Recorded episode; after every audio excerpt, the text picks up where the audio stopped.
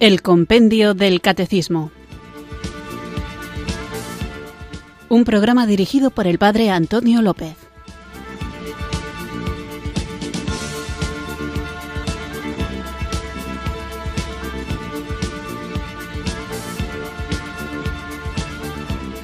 Muy buenas tardes, queridos oyentes de Radio María. Recibido un cariñoso saludo desde Irurzun en Navarra, quienes sintonizáis una tarde más esta Radio de la Virgen, esta emisora que cambia vidas, Radio María, para acudir a la cita diaria que tenemos con la formación cristiana, con la formación católica, en este programa del Compendio del Catecismo, en el que vamos recorriendo las distintas preguntas y respuestas que nos ofrece esta joyita de libro, que es el Compendio del Catecismo. Nunca tenemos que cesar en la tarea de profundizar en nuestra fe, una fe que se alimenta del amor de Dios y este amor nos empuja a querer conocerle más, no simplemente para vivir en una relación íntima y cerrada mm, con Jesucristo, sino para vivir una relación íntima con Jesucristo, pero abierta al mundo al que debemos dar testimonio de nuestra esperanza. Y para que podamos argumentar para que podamos saber dar razón de nuestra esperanza a todo aquel que nos la pide. La Iglesia ha dejado cerca de sus fieles herramientas para conocer cuál es el depósito de la fe, cuál es el contenido de esta fe, de tal manera que ante las dudas que puedan surgir, porque se nos ocurran cuestiones o porque nos enfrenten planteamientos que quizá nosotros no nos habíamos hecho, pero que ponen en duda las verdades de fe, pues para saber responder a todo esto tenemos el compendio del catecismo, el catecismo mayor y otros muchos documentos, aunque me atrevo a decir que ninguno es tan completo como el catecismo, ni está mejor fundamentado en la Sagrada Escritura y en la tradición, en los Santos Padres, que el catecismo, y de una manera más breve, más sencilla, sin tantas citas, pero también muy rico, el compendio del catecismo al que dedicamos esta hora. Así que vamos a empezar ya, ahora mismo, invocando el don del Espíritu Santo para que Él nos guíe, nos acompañe, nos ilumine, ensanche las capacidades de nuestro entendimiento y ponga en marcha nuestras manos y pies, nuestras bocas, para proclamar la hermosura de nuestra doctrina católica. Así que sin más dilación vamos a invocar juntos el don del Espíritu Santo.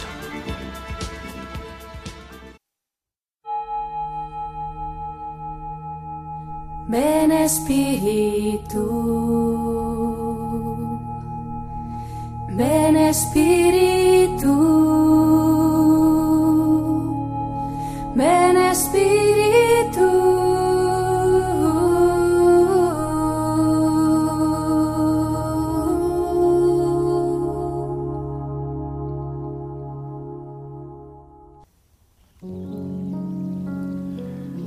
Ven, Espíritu Santo, entra en mi pequeño corazón para que pueda reconocer la grandeza del Padre Dios y no le dé tanta importancia a mi imagen.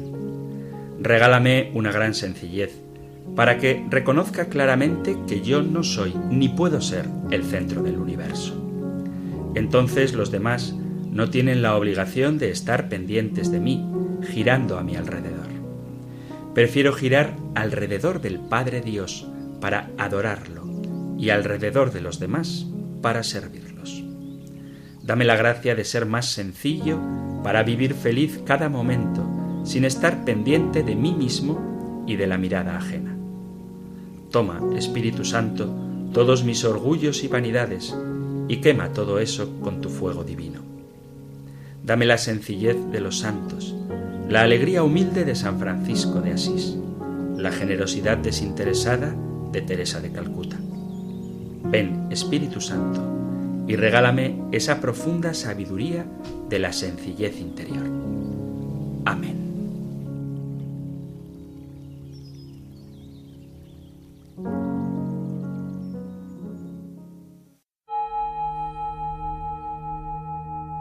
Ven Espíritu, Ven Espíritu, ven Espíritu.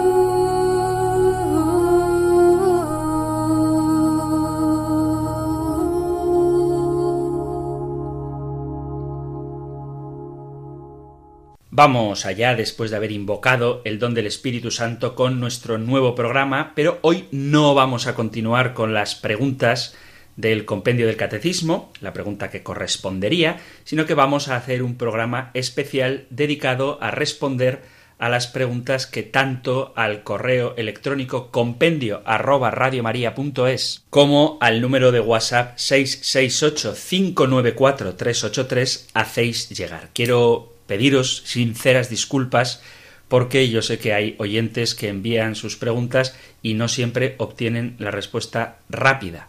Llegan afortunadamente, y ojalá que siga siendo así, llegan diariamente correos a compendio arroba radiomaria.es.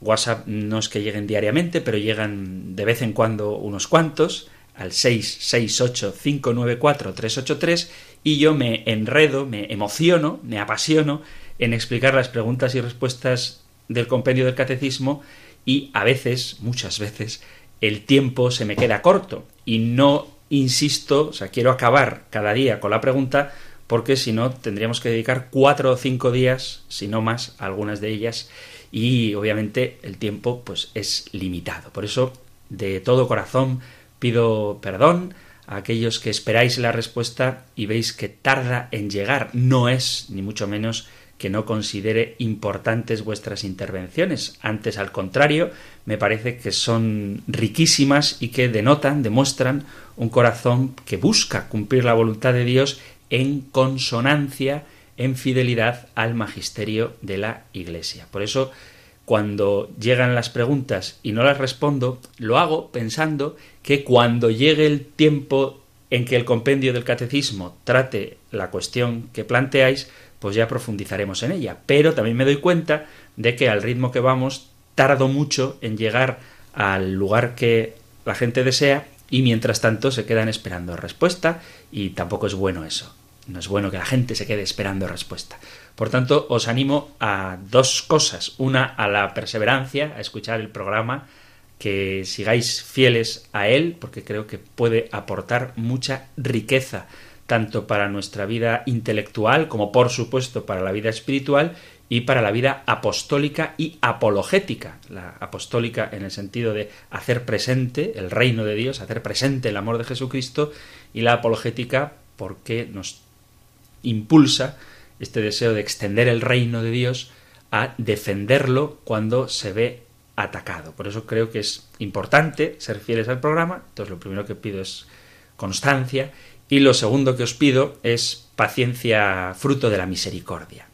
Vuelvo a repetir que valoro mucho vuestras intervenciones y si no respondo todo lo rápido que puedo es o bien porque el volumen de preguntas me excede, por eso pido la paciencia, o porque yo por mi apasionamiento pues me enredo demasiado en lo que dice propiamente el compendio, pero en ningún caso que nadie piense, por favor, que me parece poco importante o que doy poco valor o desde luego que no considero a los oyentes que sois la mayor riqueza que tiene Radio María. Así que para subsanar estos retrasos, estas omisiones, vamos hoy a dedicar el programa a escuchar vuestras preguntas que enviáis tanto, repito, al correo electrónico compendio arroba como al número de teléfono de WhatsApp 668 594 383. Contando pues con vuestra comprensión y paciencia, vamos allá con la tarea. Comenzamos con una pregunta que nos han enviado por el correo electrónico y no leo la pregunta explícitamente porque hay otras preguntas que van en este mismo sentido. La pregunta formulada de manera libre y condensada, es en qué consiste el bautismo en el Espíritu Santo. Y digo que hay otras preguntas en este sentido porque también ha habido algún oyente que ha preguntado cómo se recibe el Espíritu Santo.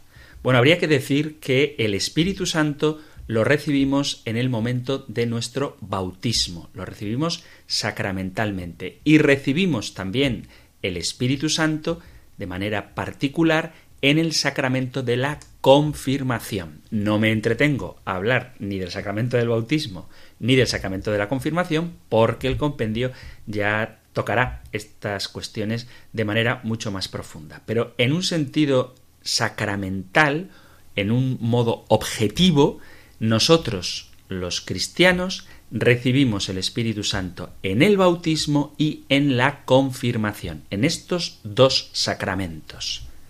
Aunque todos los sacramentos se realizan por la acción del Espíritu Santo, pero vuelvo a repetir que dejamos esto para más adelante para centrarnos específicamente en qué consiste el bautismo en el Espíritu Santo. Cuando nosotros recibimos el sacramento del bautismo, como digo, recibimos el Espíritu Santo que obra en nosotros la capacidad de participar en la naturaleza divina, nos hace hermanos de Cristo y coherederos del cielo, y como hablábamos también en su momento a propósito de si todos los hombres somos hijos de Dios, en un sentido estricto, que seamos partícipes de la naturaleza divina, esto se empieza a obrar en nosotros en el momento del bautismo. Pero, ¿qué es la efusión del Espíritu o el bautismo en el Espíritu Santo? Es la presencia del Espíritu Santo que mueve mi interior para tener un encuentro personal con Jesucristo vivo. Es una gracia sensible, digamos, no es un sacramento, no es un sacramento, la efusión del Espíritu Santo o bautismo en el Espíritu Santo no es un sacramento, sino que es el Espíritu Santo que actúa en mi vida y que me posibilita una apertura mayor a la gracia que ya he recibido en el bautismo. Y esto es algo que, aunque el movimiento de la renovación carismática lo promueve mucho, pero no es algo exclusivo de formar parte de algún grupo de la renovación carismática, porque el Espíritu Santo actúa en su iglesia y cuando toca el corazón de cualquiera de nosotros, haciendo que se renueve la gracia que recibimos en el día de nuestro bautismo sacramental y que experimentemos el amor, el deseo de servir a Jesucristo y la certeza de su presencia en medio de nuestra vida, eso es lo que nosotros llamamos el bautismo en el Espíritu. El primero que habla del bautismo en el Espíritu es el mismo Jesús. Leo Hechos de los Apóstoles capítulo 1 a partir del versículo 3 dice, se les presentó él mismo después de su pasión, dándoles numerosas pruebas de que estaba vivo, apareciéndoseles durante cuarenta días y hablándoles del reino de Dios. Una vez que comían juntos, les ordenó que no se alejaran de Jerusalén, sino aguardad que se cumpla la promesa del Padre de la que me habéis oído hablar, porque Juan bautizó con agua, pero vosotros seréis bautizados con Espíritu Santo dentro de no muchos días. Y esta experiencia del bautismo en el Espíritu ocurrió cuando los discípulos estaban en oración. Dice el capítulo 2 de los Hechos de los Apóstoles, al cumplirse el día de Pentecostés, estaban todos juntos en el mismo lugar. De repente se produjo desde el cielo un estruendo, como de viento que soplaba fuerte, y llenó toda la casa donde se encontraban sentados. Vieron aparecer unas lenguas, como llamaradas, que se dividían posándose encima de cada uno de ellos. Se llenaron todos de Espíritu Santo y empezaron a hablar en otras lenguas según el Espíritu les concedía manifestarse. Se trata, por tanto, de una manifestación externa de gran gozo que capacita a los apóstoles para tener una potente predicación que traspasa los corazones. Y este don del Espíritu Santo se puede recibir de esta manera sensible después del sacramento del bautismo. Esto es lo que ocurre en el capítulo 8 de los Hechos de los Apóstoles. Leo capítulo 8, versículo 14. Dice, Cuando los apóstoles que estaban en Jerusalén se enteraron de que Samaría había recibido la palabra de Dios, enviaron a Pedro y Juan. Ellos bajaron hasta allí y oraron por ellos para que recibieran el Espíritu Santo, pues aún no había bajado sobre ninguno, estaban sólo bautizados en el nombre del Señor Jesús. Entonces les imponían las manos y recibían el Espíritu Santo. Y algo similar podemos leer también en los Hechos de los Apóstoles, en todo el capítulo 10, que se refiere al encuentro de Pedro con Cornelio, pero leo desde el versículo 44. Todavía estaba exponiendo Pedro estos hechos cuando bajó el Espíritu Santo sobre todos los que escuchaban la palabra y los fieles de la circuncisión que habían venido con Pedro se sorprendieron de que el don del Espíritu Santo se derramara también sobre los gentiles. Entonces, repito que el bautismo en el Espíritu Santo o la efusión del Espíritu Santo es una vivencia personal, sensible, muy potente, de la gracia que sacramentalmente hemos recibido en el bautismo. En realidad es una renovación de las gracias del bautismo.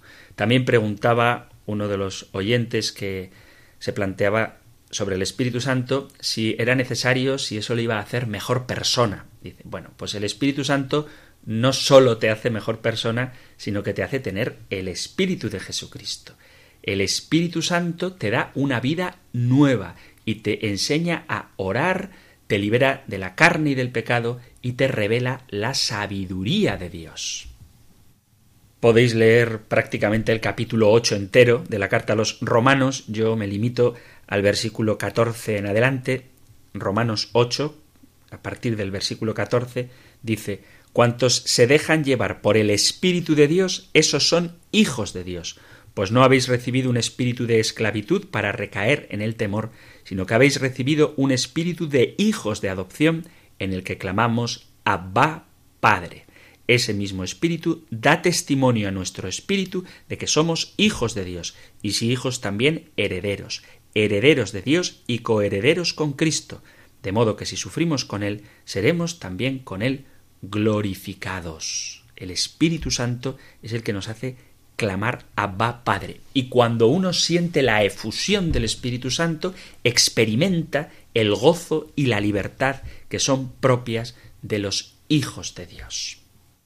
Y este mismo gozo nos hace comprender a Dios de una manera nueva. Dice la primera carta a los Corintios, en el capítulo 2, leo desde el versículo 9, sino que como está escrito, ni el ojo vio, ni el oído oyó, ni el hombre puede pensar lo que Dios ha preparado para los que le aman y Dios nos lo ha revelado por el Espíritu, pues el Espíritu lo sondea todo, incluso lo profundo de Dios. Así que es necesario vivir del Espíritu Santo para aprender a orar, porque nosotros no sabemos orar como conviene, sino que el Espíritu Santo viene en nuestra ayuda, nos libera de la carne y del pecado y, como digo, nos revela la sabiduría de Dios.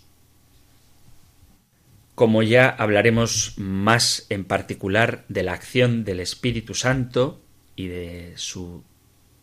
y del don que supone para la Iglesia y para cada uno de los cristianos, me quedo simplemente con deciros esto.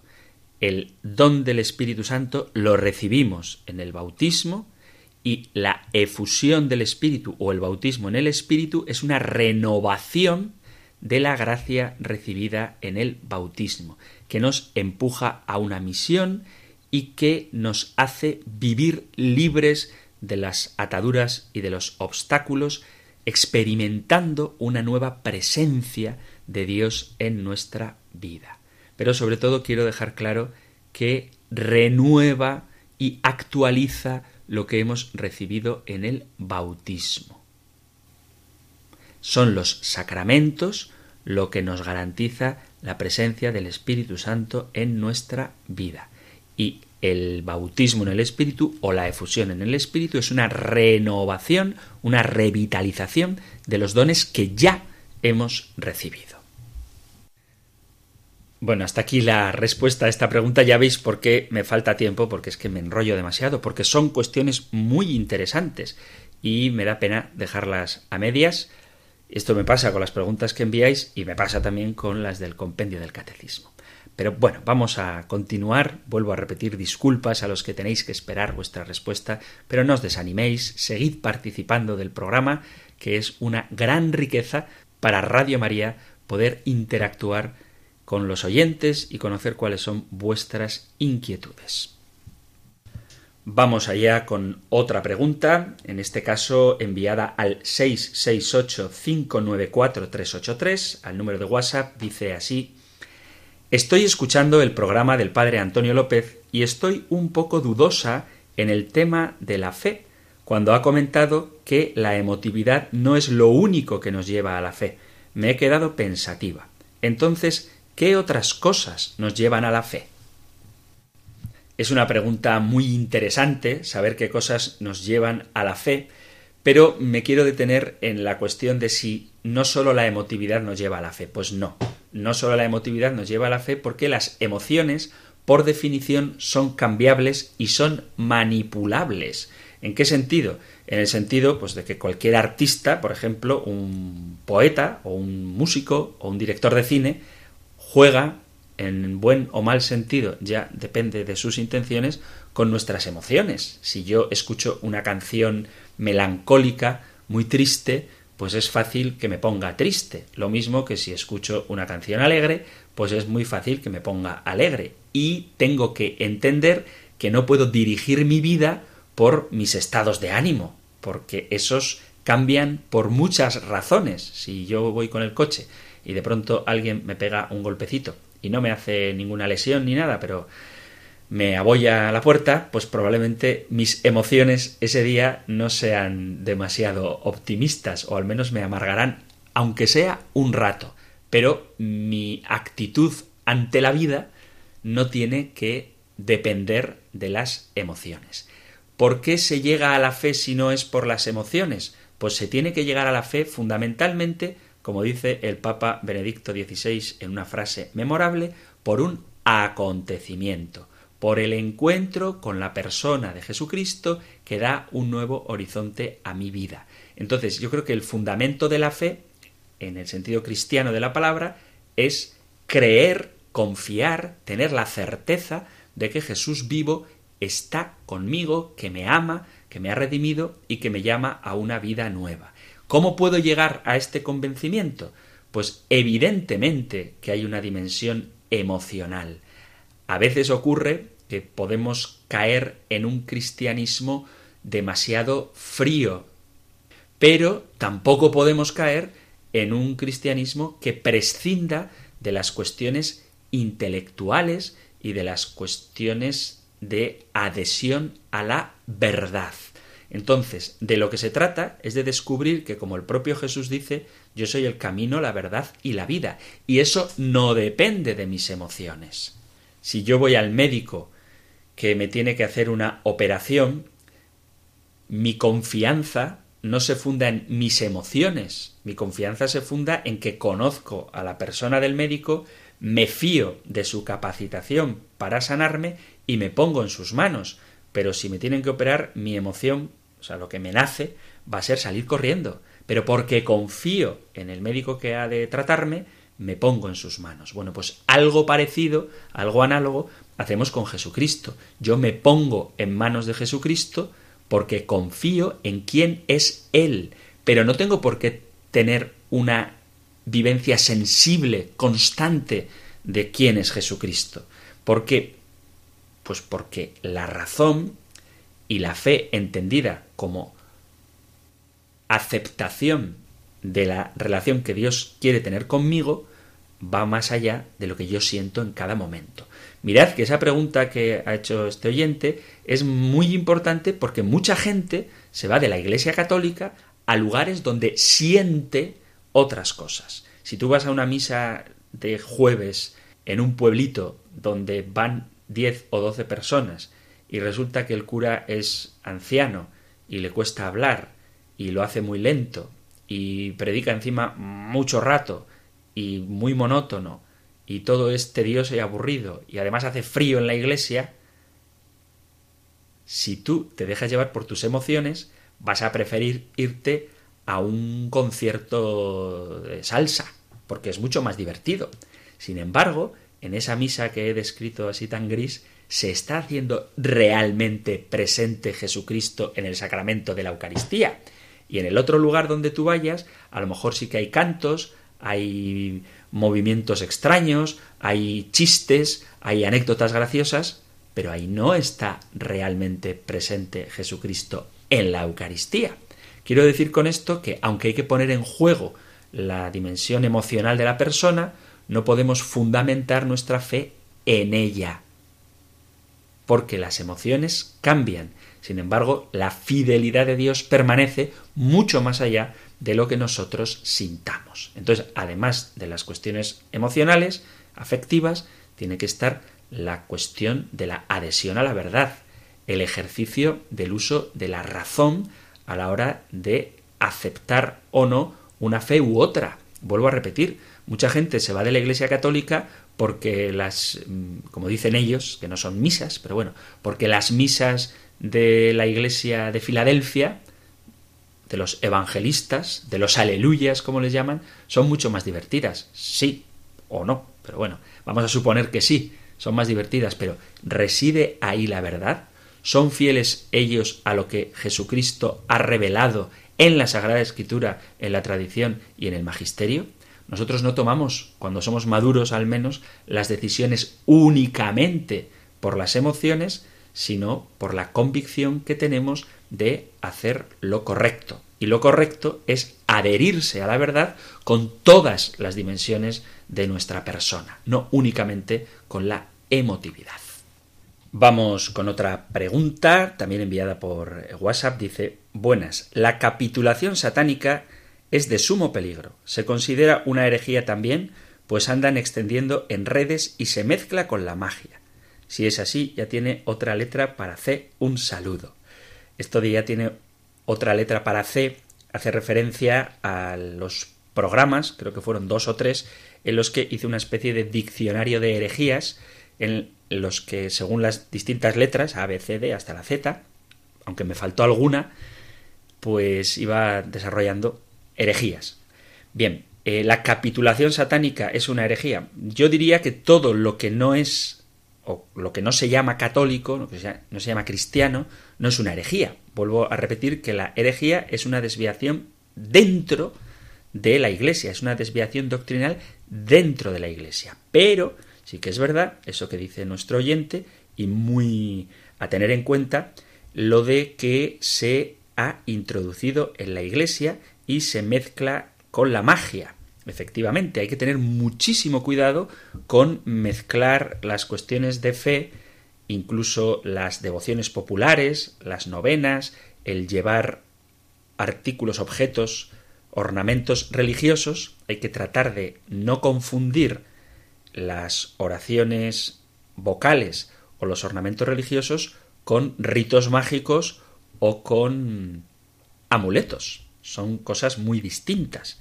Una vez me ocurrió, hace mucho tiempo, que a un señor le regalé una medallita de San Benito y a los varios meses se puso en contacto conmigo otra vez para decirme que, como la medalla pues tampoco es que fuera de una calidad exquisita, se habían desdibujado un poco las imágenes de la medalla de San Benito y que como ya no se veían bien, pues que creía él que estaba perdiendo un poco de energía. Bueno, obviamente eso es una desviación. Las medallitas, las cruces, los rosarios no tienen energía.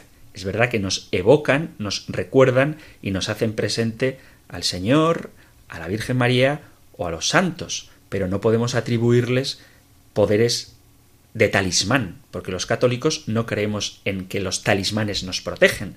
Nos protege Dios nos protege enviado por Dios nuestro ángel de la guarda, pero hay que tener mucho cuidado con estas cosas. ¿Cómo se vacuna uno contra la influencia de la capitulación satánica, como dice nuestro oyente, o de la influencia de la magia en la vida cristiana? Pues con una buena formación.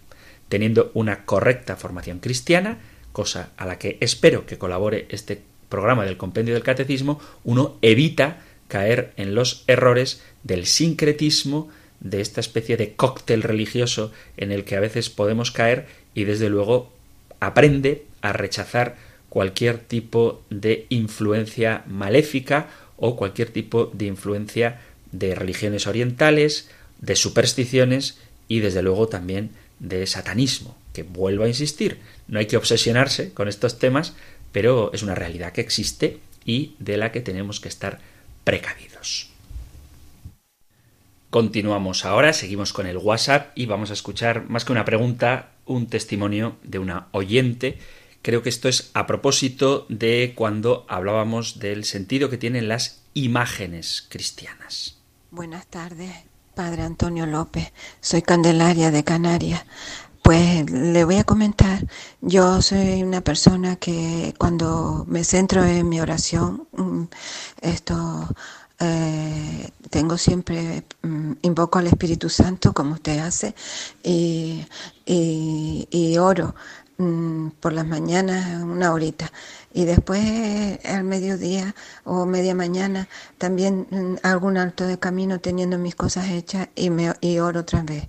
Y tengo mi pequeño altar en una mesita en mi alcoba donde tengo la misericordia del Señor, que soy muy devota de la misericordia hace muchísimos años, yo creo que hace más de 20 años, y, y la Santísima Virgen y la Virgen del Pino, que es de patrona de Gran Canaria.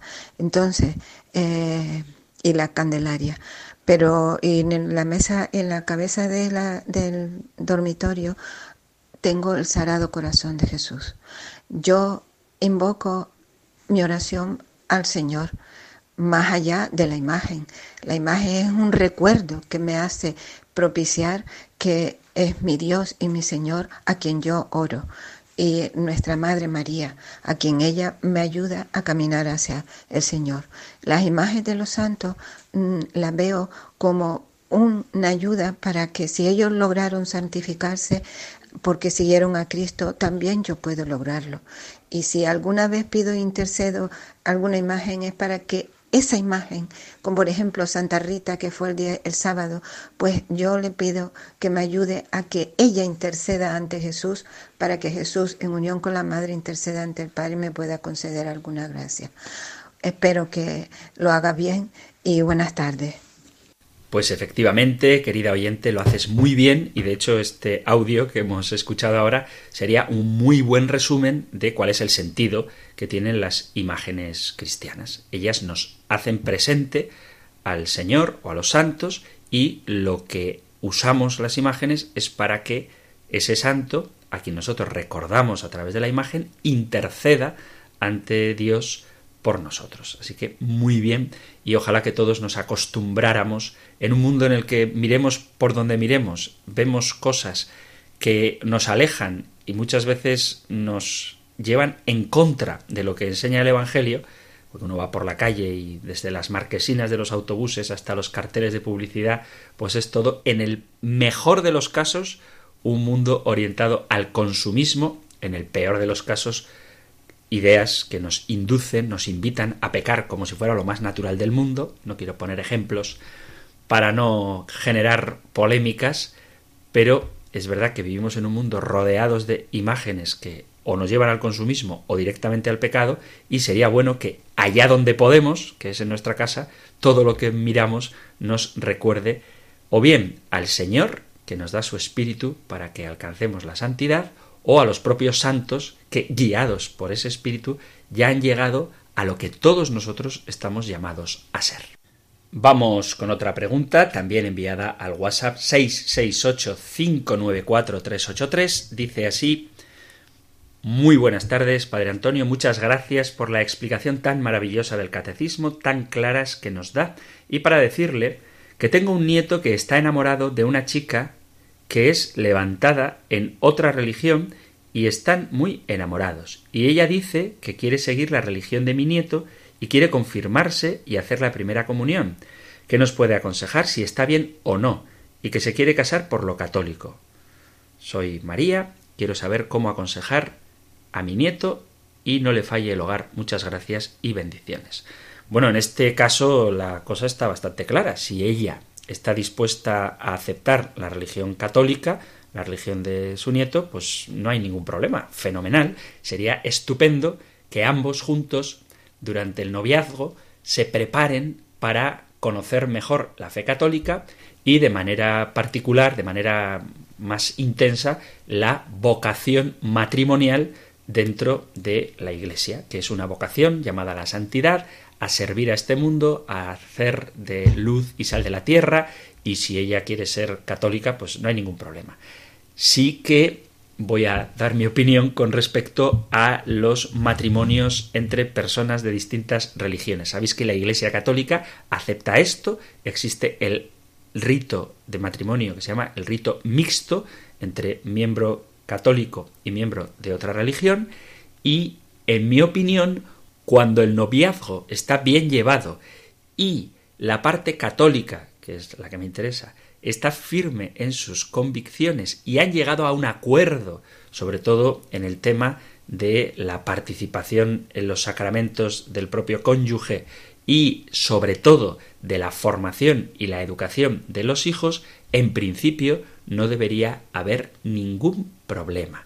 Creo que cuanto más cercana sea la parte no católica a la religión cristiana, más fácil es de vivir y cuanto más alejada sea la parte no católica de la religión cristiana, más complicado es de vivir. Es decir, si una persona atea se casa con un creyente y la persona atea insiste en atacar la fe de su cónyuge o le dificulta la asistencia a la misa dominical o le dice que los hijos de ninguna manera irán a estudiar a un colegio religioso, pues esto sí que genera conflictos, porque la cuestión religiosa no es una cuestión meramente de qué hago los domingos por la mañana, sino que cuando uno se toma en serio su fe católica, en el fondo lo que está poniendo en juego es toda su existencia, todos sus valores, desde qué vas a hacer el domingo por la mañana, a cómo vas a educar a tus hijos, a cómo vas a administrar tu economía o a cuáles van a ser los objetivos en concreto de tu vida familiar. Entonces, con cristianos no católicos, esto sería fácil mientras los cristianos no católicos no pertenezcan a algún grupo de esos beligerantes que critican constantemente a la Iglesia y dicen que el Papa es el anticristo y la Iglesia la gran ramera de la que habla el Apocalipsis. Yo creo que una persona católica difícilmente puede sentirse cómoda cuando vive cerca de alguien que constantemente está atacando su fe. Esto es mi opinión. Pero cuando hay un buen entendimiento, cuando hay un respeto mutuo y cuando hay un acuerdo a propósito de cómo cada uno ha de vivir su fe, el matrimonio puede seguir adelante. En teoría. Digo esto de en teoría porque al final, y esto es una opinión creo que bien fundamentada, el único que puede enseñarnos a amar con la fidelidad, con la capacidad de sacrificio, con la grandeza de corazón y con la entrega que exige la vida matrimonial es Jesucristo. En la carta a los Efesios es San Pablo el que propone como modelo de amor matrimonial el amor de Cristo a su iglesia. Quien no conoce a Cristo y no conoce a su iglesia, pues lo tiene complicado. ¿Quiero decir que los no cristianos no pueden vivir su matrimonio plenamente igual que los cristianos? Pueden vivir su matrimonio, pueden vivirlo bien, hay muchos testimonios de personas que viven felizmente casadas aunque no sean cristianos o sean casadas por lo civil, pero también es verdad que sin la ayuda de la gracia, sin la ayuda de la gracia, pues hay realidades que quedan fuera del alcance de las posibilidades humanas. Por eso es necesario el sacramento del matrimonio y por eso es necesario Jesucristo. Yo afirmo, aunque pueda resultar intransigente o escandaloso, que lo único que puede saciar plenamente el corazón del hombre, haciéndole aumentar sus capacidades de amar hasta mucho más allá de lo razonable, es la presencia de Jesucristo, que mucho más allá de lo razonable entregó su vida por nosotros. Pero en el caso de esta oyente, si la novia de su nieto quiere ser católica, pues que se formen juntos y que juntos formen una familia. Este es mi consejo. Seguimos con otra pregunta, enviada también por el WhatsApp 668-594-383 y dice, Padre, tengo una duda y me gustaría que pudiera aclarar. Hace meses que estoy esperando la sentencia de mi solicitud de nulidad matrimonial. Hasta ahora me había mantenido sin recibir los sacramentos, confesión y Eucaristía, pero mi párroco me dijo que podía confesarme y recibir la Eucaristía y así lo hice siguiendo su consejo como director espiritual. La pregunta es, ¿actué correctamente siguiendo su recomendación? Solo quiero estar seguro de que hice bien. Muchas gracias, paz y bien. Bueno, pues, ¿qué decir? Que sí, claro que sí. Si tu director espiritual te dice que te confieses y que recibas la Eucaristía, no tengas ninguna duda en poder hacerlo. No me voy a entretener en esto, hablaremos del matrimonio, hablaremos de las nulidades matrimoniales, pero sí que hay que dejar claro que las personas divorciadas no están excomulgadas, no están excomulgadas, pueden participar de los sacramentos.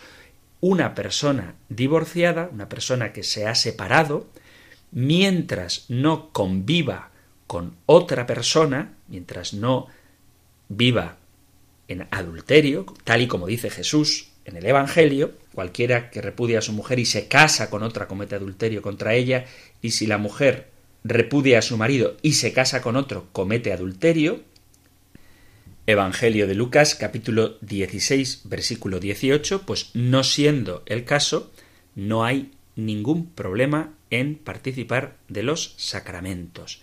Esto hay que dejarlo claro. Hay veces que los matrimonios fracasan por una serie de circunstancias, muchas veces opino, precisamente porque Cristo no está en el centro de ese matrimonio, no culpo a nadie, al contrario, llamo a la conversión, como me llamo a mí mismo a la conversión como sacerdote, ¿eh? no, no es cuestión de culpabilizar a nadie, pero sí que es verdad que cuando Cristo no está, pues el amor la cruz, pues cuesta, cuesta vivirlo. Pero vuelvo a repetir, cuando un matrimonio fracasa y se produce una separación, mientras no haya convivencia matrimonial con alguien que no sea tu esposo o tu esposa, pues entonces no hay ningún problema en participar de los sacramentos. Así que haced caso, yo creo que siempre al director espiritual. Si algo de lo que vuestro director espiritual os suena raro, pues consultadlo.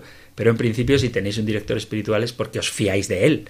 Y si no os fiáis de él, pues cambiad de director espiritual. Así que no hay ningún problema, querida oyente, en que, vamos, no solamente no hay ningún problema, sino que te animo a que frecuentes los sacramentos, tanto el de la confesión como el de la Eucaristía, para que te fortalezcan y te renueven interiormente. Seguimos con nuestro programa, hoy dedicado exclusivamente a responder a vuestras preguntas, queridos oyentes. No os desaniméis, perdón de nuevo por haceros esperar, pero es que el volumen de preguntas es muy amplio. Por el correo electrónico sí que procuro responder a los oyentes, por el WhatsApp no tengo la posibilidad de hacerlo directamente, no tengo los teléfonos de quienes escriben, pero ánimo, de verdad, perdón por la tardanza y ánimo en vuestra participación en el programa, tanto en el correo compendio arroba radiomaria.es como en el WhatsApp 668-594-383. Como digo, vamos a escuchar ahora otro audio que nos llega por el número de WhatsApp. Buenas tardes, Padre Antonio. Eh, sobre el catecismo, mm, le digo y le pregunto, es que es una cosa no me cabe mucho la cabeza, porque es que sobre el ayuno de Jesucristo los 40 días que se le presente el maldito diablo, eh, incitándole a que coma y a todo eso, ¿no? Entonces, pues no, no me cabe, porque eh, el diablo es muy listo, creo yo, ¿no? Entonces, no puede saber que Él es Dios y que es Jesús. Es que no me cabe, no me cabe que vaya directamente al Señor a, tentarle, puesto que, aunque tiene, aunque es en estos momentos, en esos momentos, hombre, pues que, que no, que no me cabe. Venga, muchísimas gracias, Padre Antonio. Muchas gracias a ti por tu consulta y sinceramente me consuela que no te quepa en la cabeza que el demonio tiente a Jesús porque eso significa que no piensas como el demonio. Así que me alegro que no entendamos la acción del Satanás, del enemigo del hombre, pero por otro lado, aunque es verdad, como dice la oyente, y dice el refrán, más sabe el demonio por viejo que por demonio, ¿no? Y además el demonio es diablo y además es viejo, o sea que sabe muchísimo, pero también es verdad que la soberbia le ciega a veces ocurre esto. Uno puede tener mucho conocimiento intelectual, pero cuando el corazón está cegado por la soberbia, hace cosas de lo más absurdas, de lo más ridículas. Y además, en definitiva, el demonio entiende que la única solución que puede tener para gobernar este mundo es que Jesús fracase en su redención. Y por eso decíamos que las tres tentaciones van orientadas a que Jesús no cumpla la voluntad del Padre. ¿Por qué se acerca a Él? Pues es un gesto desesperado de quien sabe que su reino está llegando a su fin porque va a ser derrotado por Jesucristo y tiene que hacer cualquier cosa para que Jesús no cumpla esa misión. Y vuelvo a repetir esta idea que me parece que es muy importante. El demonio ciertamente es muy sabio, es muy listo, es un espíritu puro. Cuando digo puro no me refiero a que sea puro como santo, como la purísima Virgen María, no, no puro en ese sentido. Espíritu puro quiere decir que no tiene cuerpo, que es puro espíritu. Pero esa espiritualidad, ese ser espiritual, esa clarividencia que debería tener, está cegada por el odio a Dios y a sus criaturas favoritas, que somos los hombres, y por su soberbia. Y ese odio le arrastra a hacer cosas tan absurdas con un gesto desesperado para hacer que Cristo fracase. Entonces el demonio pega como dentelladas, lo mismo que un perro rabioso encadenado, a unas sabiendas de que no puede alcanzar su objetivo, simplemente para hacer el daño que pueda. Sin embargo, con el Señor no puede nada, pero su soberbia le estupidiza y le hace caer en el absurdo de creer que puede vencer la oscuridad a la luz, que puede vencer el pecado a la gracia o que puede vencer la muerte a la vida. Este es el drama de Satanás, y es que vive encerrado en su propia soberbia que le aleja de Dios y pretende hacer que Dios fracase en su plan de salvar a los hombres. Seguimos con el WhatsApp 668 594 383 y escuchamos ahora el testimonio de una de nuestras oyentes. Buenas tardes, Padre Antonio López. Eh, yo sigo mandando mis mensajitos. Es que acaba de acabar el programa y sí que pensaba llamar, pero como no ha habido eh, tiempo para las preguntas y comentarios. Yo quería solo mm, pues compartir que una cosa preciosa de, sentir a María como nuestra madre, que no es ya lo que dice San Juan en, el Evangelio, que eso es un poco eh, como lo dice hacia afuera para que lo oigamos nosotros, pero igual que pasan muchos otros momentos de, las escrituras, pues eh, son cosas que se han obrado en lo oculto y, en, el, Evangelio se dice, eh, Jesús lo dice para que lo oigamos. Hay muchas veces que dice, esto lo digo no por mí, que yo ya lo sé, sino para que lo oigáis vosotros. Pues mm, un poco pasa esto con lo de María, ahí tienes a tu hijo y, Juan, ahí tienes a tu madre. Porque en realidad en el momento de la encarnación, eh, cuando Dios se da a los hombres, eh, todos somos injertados en Cristo, por eso somos su cuerpo místico y, todo eso ocurre en el seno de María, o sea que nosotros realmente sí hemos estado en el seno de María. Yo así lo he aprendido de la obra de la Iglesia, no sé si los conoce, de la Madre Trinidad, que es todo, sus escritos todos tienen el Neil Obstat, así que creo que lo puedo decir tranquila. Y, el, el momento de la encarnación, que es pues impresionante. Y tiene uno de los maravillosos puntos en, los que nos podemos detener es este, que nosotros, injertados en Cristo, estamos en el seno de María, que eso es la Iglesia, Dios con los hombres y, los hombres con Dios y esa unión de Dios con el hombre se hace ya en la encarnación, pero luego se va obrando todo hacia afuera, porque si no, es, es obrándose hacia afuera y no nos enteramos como para que se hubiera quedado ahí en lo oculto. Y, y, eso, María es nuestra madre ya de entrada por esto, y madre de la iglesia.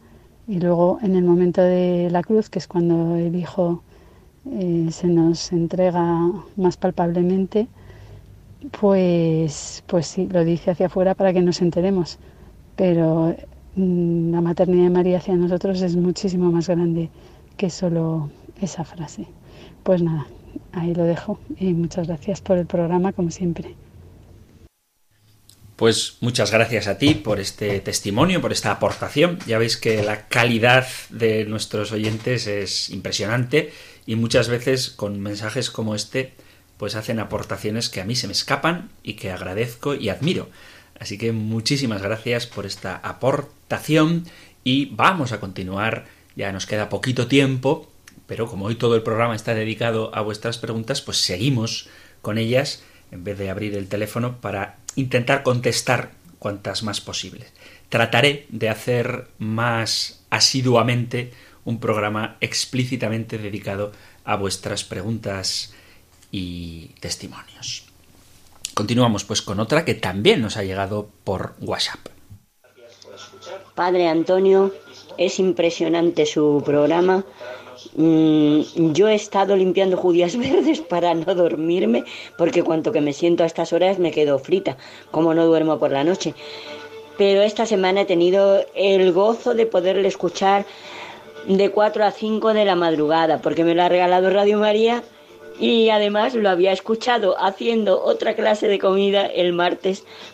No es que me iba a dormir, sino porque, claro, tengo que hacer algo mientras. Y es lo único para y bueno, bueno, es impresionante lo de la Santísima Virgen, nuestro Señor Jesucristo. De verdad, impresionante. Muchas gracias, que Dios le pague y le siga dando ese don. Que es que hay ahora una jornada de sacerdotes que son ustedes una bendición del cielo. Que Dios les bendiga y les guarde. Pues qué bien, qué testimonio tan bonito. Muchísimas gracias por opinar así del programa y damos gracias a Dios por los sacerdotes, pero sin dejar de rezar por ellos, porque nos hace mucha falta la oración, el apoyo, la cercanía y la ayuda de las almas, de los fieles a los que Dios ha puesto en nuestro camino para que os sirvamos como ministros del Evangelio y portadores del amor y de la misericordia de Dios. me gustaría saber eh, si conoce los libros de...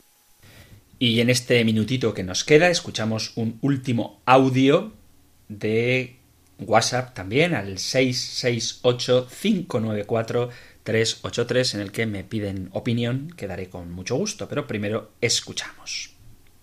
Hola, me gustaría saber eh, si conoce los libros de María Valtorta, de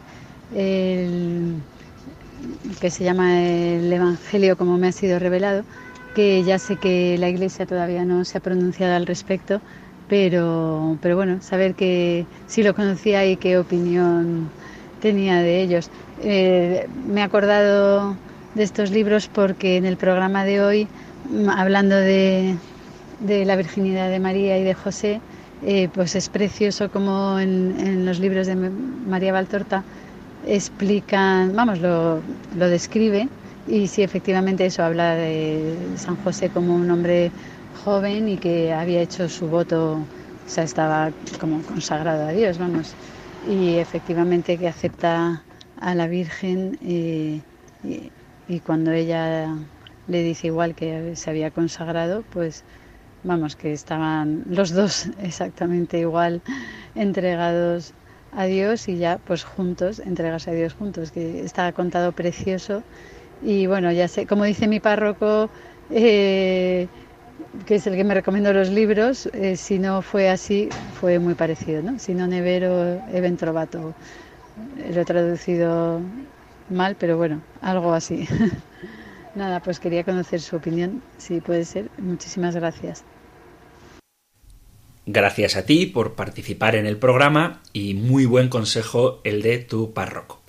Yo conozco la obra de María Valtorta, no he leído todo porque es inmensa, pero primero que nada remito al programa en el que hablábamos de las revelaciones privadas. Hay que darles el valor que tienen en tanto en cuanto nos orientan, nos ayudan a profundizar más en aspectos que la revelación no dice, siempre y cuando no contradigan lo que dice la revelación. Y en el caso de María Valtorta, yo sí que aconsejo la lectura de sus escritos, puesto que, aunque no son revelación divina, aportan datos que pueden ayudar mucho a conocer aspectos de la vida oculta de Jesús, también aspectos de su vida pública y de su pasión y muerte que no aparecen en los evangelios, pero que dan un contexto muy familiar, situando, según las visiones de María Valtorta, a Jesús en un contexto histórico y me parece que su lectura es muy recomendable, porque de verdad que parecen escritos con unción. Ciertamente la Iglesia no se ha pronunciado a favor de los escritos de María Valtorta, pero tampoco en contra. Y como de momento no se ha encontrado en ellos nada que contradiga la divina revelación, pueden ser leídos, en mi opinión, con toda tranquilidad y pienso que con mucho provecho. Así que ánimo, acercaos, si queréis, es mi consejo, a los escritos de María Valtorta porque nos pueden ayudar a conocer más en profundidad a Jesús, a su familia y al entorno en el que él vivió. Y ya, queridos amigos,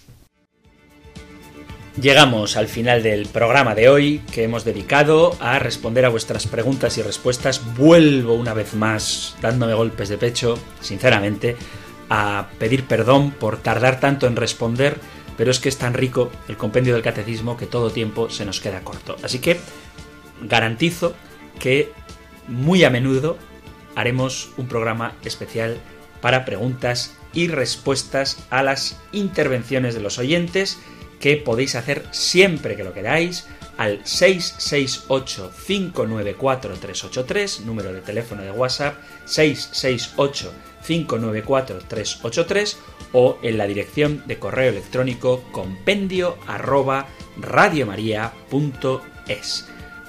Contando con vuestra comprensión, terminamos el programa con la bendición del Señor el Señor te bendiga y te proteja, el Señor ilumine su rostro sobre ti y te conceda su favor, el Señor te muestre su rostro y te conceda la paz. Muchísimas gracias por participar, gracias por estar ahí, gracias por escuchar el compendio del catecismo y si queréis volveremos a encontrarnos en un próximo programa. Un fuerte abrazo.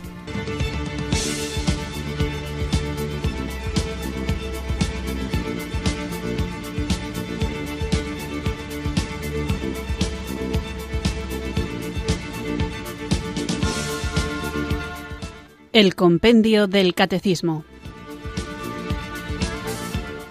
Un programa dirigido por el Padre Antonio López.